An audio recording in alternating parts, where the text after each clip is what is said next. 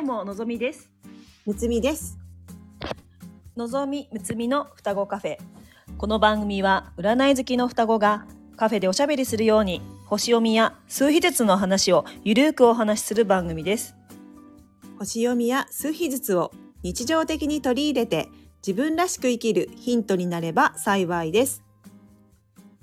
では今日のテーマは2023年の振り返り前半ということで、えーパーソナルイヤー3についてえー私たち2人のことを振り返りたいと思います。よろしくお願いします。まはい。では、えーはい私たちは誕生日が7月なんですよね。なので、えー7月で、えーパーソナルイヤーの、えー運気の流れが変わるんですが2023年の前半、えー1月から、えー6月頃はパーソナルイヤー3なんですよね。えーこの3のエネルギー、えー過ごしてきた時間を振り返りたいと思います。はいはい。では、えー簡単にパーソナルイヤーとは何かということをまずお伝えしますね。はいパーソナルイヤーとは1年ごとの運気を見ていく方法になります。自分の誕生日から次の年の誕生日までの1年を見ます。1の年、2の年、3の年といったようにそれぞれの数のメッセージにより1年間のテーマがありその流れに沿ってライフスタイルを過ごしていくととてもスムーズにことが進み充実した年を送ることができると考えられています。その年に自分が何をするべきかどんな波が流れてくるのかどんなチャンスが待っているのかなどを知るとおのずと自分のやりたい方向性が見えてくるかもしれません。ということで、えー、3の振り返りいってみたいと思います。えーパーソナルイヤーについては、えー過去の収録で、えーパーソナルイヤーシリーズをお届けしておりましてその中で、えー計算方法などもお伝えしておりますので、えー振り返って聞いてみてくださいね。ではまずのっちゃんからはい、お願いします。えー私はですね2023年の2月に経営者から多店舗の立て直しのために、えー新メニューを開発して売り出してほしいっていう要望を受けまして、えーそこからですね、えっと通勤に1時間以上かけて、えー他店舗に街中にある他店舗にですね通うようになりました。えー、とそしてそこから半年間は、えー新メニューの開発そして商品の撮影や看板や上りポップ作りまたインスタでの集客など、えークリエイティブな作業ですね。はい、のこう想像するような、えー毎日を送るようになりました。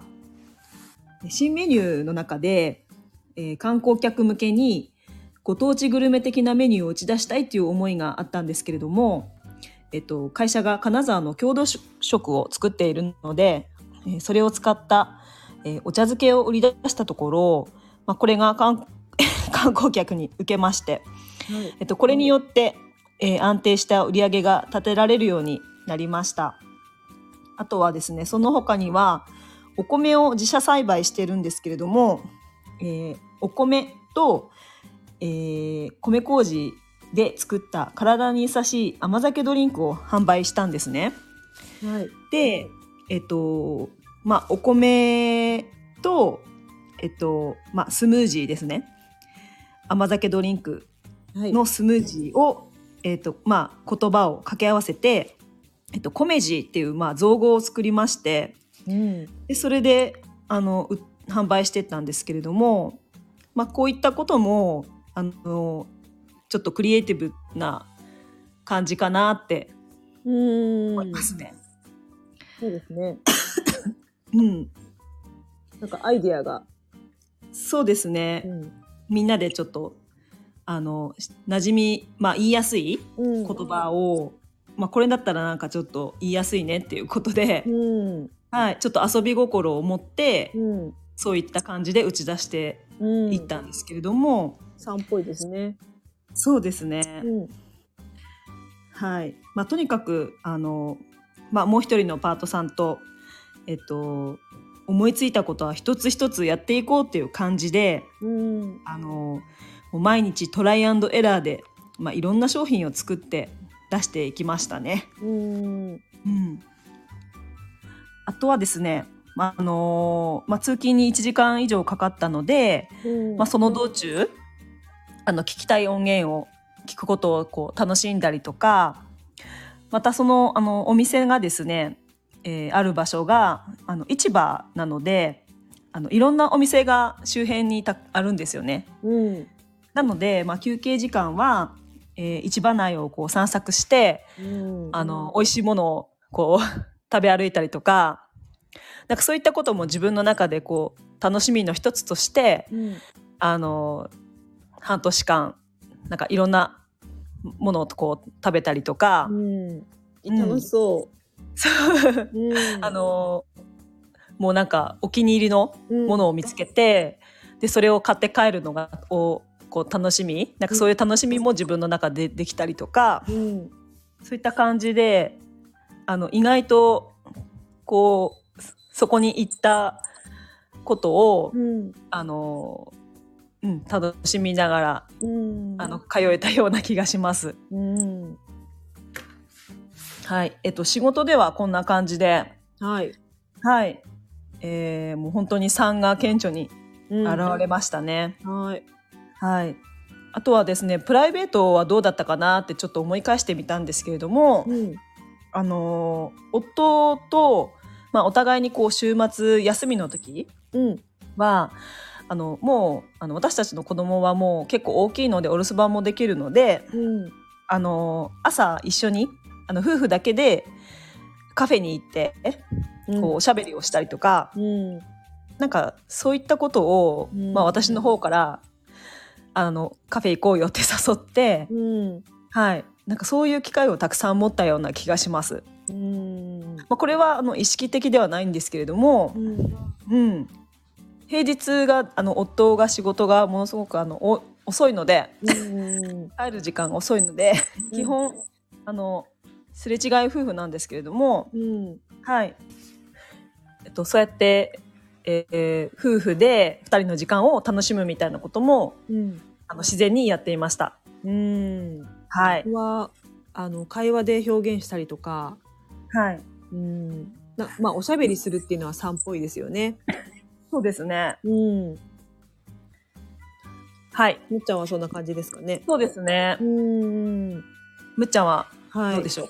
えーっとですね、私は、まあ、3の、まあ、キーワードと言ったら、まあ、子供を育てる子供の子育てとかそれを楽しむとかあと自由っていうのがあのキーワードにあったかなと思うんですけどもえーっと産後里帰りをしていたんですが、まあ、2023年1月からは、えー自分の家に戻って夫婦と子供の3人暮らしをスタートさせましたね。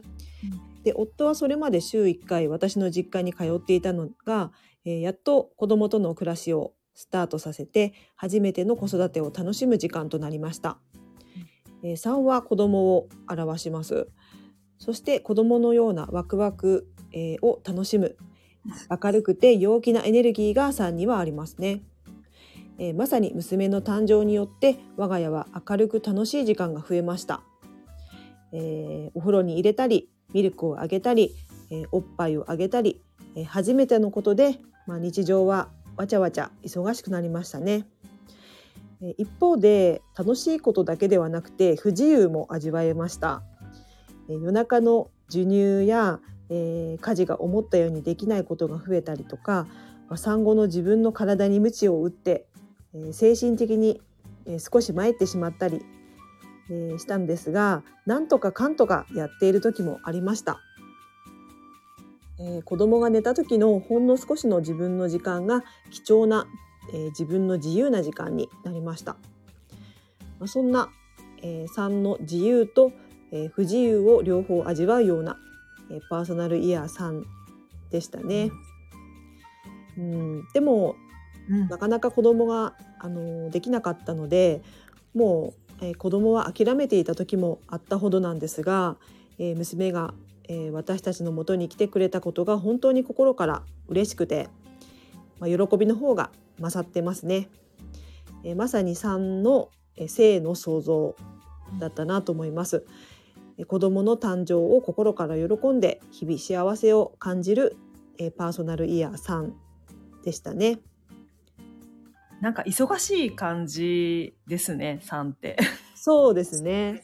う。うんん、なんか活発になりやすかったりとか、う。うんん、やっぱり楽しいことが増えたりとかもあるんじゃないですかね。うん。そうですね。うん。えー皆さんはパーソナルイヤーは何番になったでしょうか？ぜひ自分のパーソナルイヤーを調べてみてくださいね。えー過去のパーソナルイヤーシリーズをぜひ聞いてみてください。では今日はこの辺でいいですかね？はい。はい。この番組ではレターを募集しております。数秘術と星読みの観点から一言アドバイスさせていただきます。ぜひ何かヒントになればと思いますので、レターを送ってくださいね。お待ちしております。最後まで聞いてくださりありがとうございます。また次回の双子カフェにも遊びに来てくださいね。では、はい、のぞみでした。むつみでした。バイバイ。バイバイ。はい。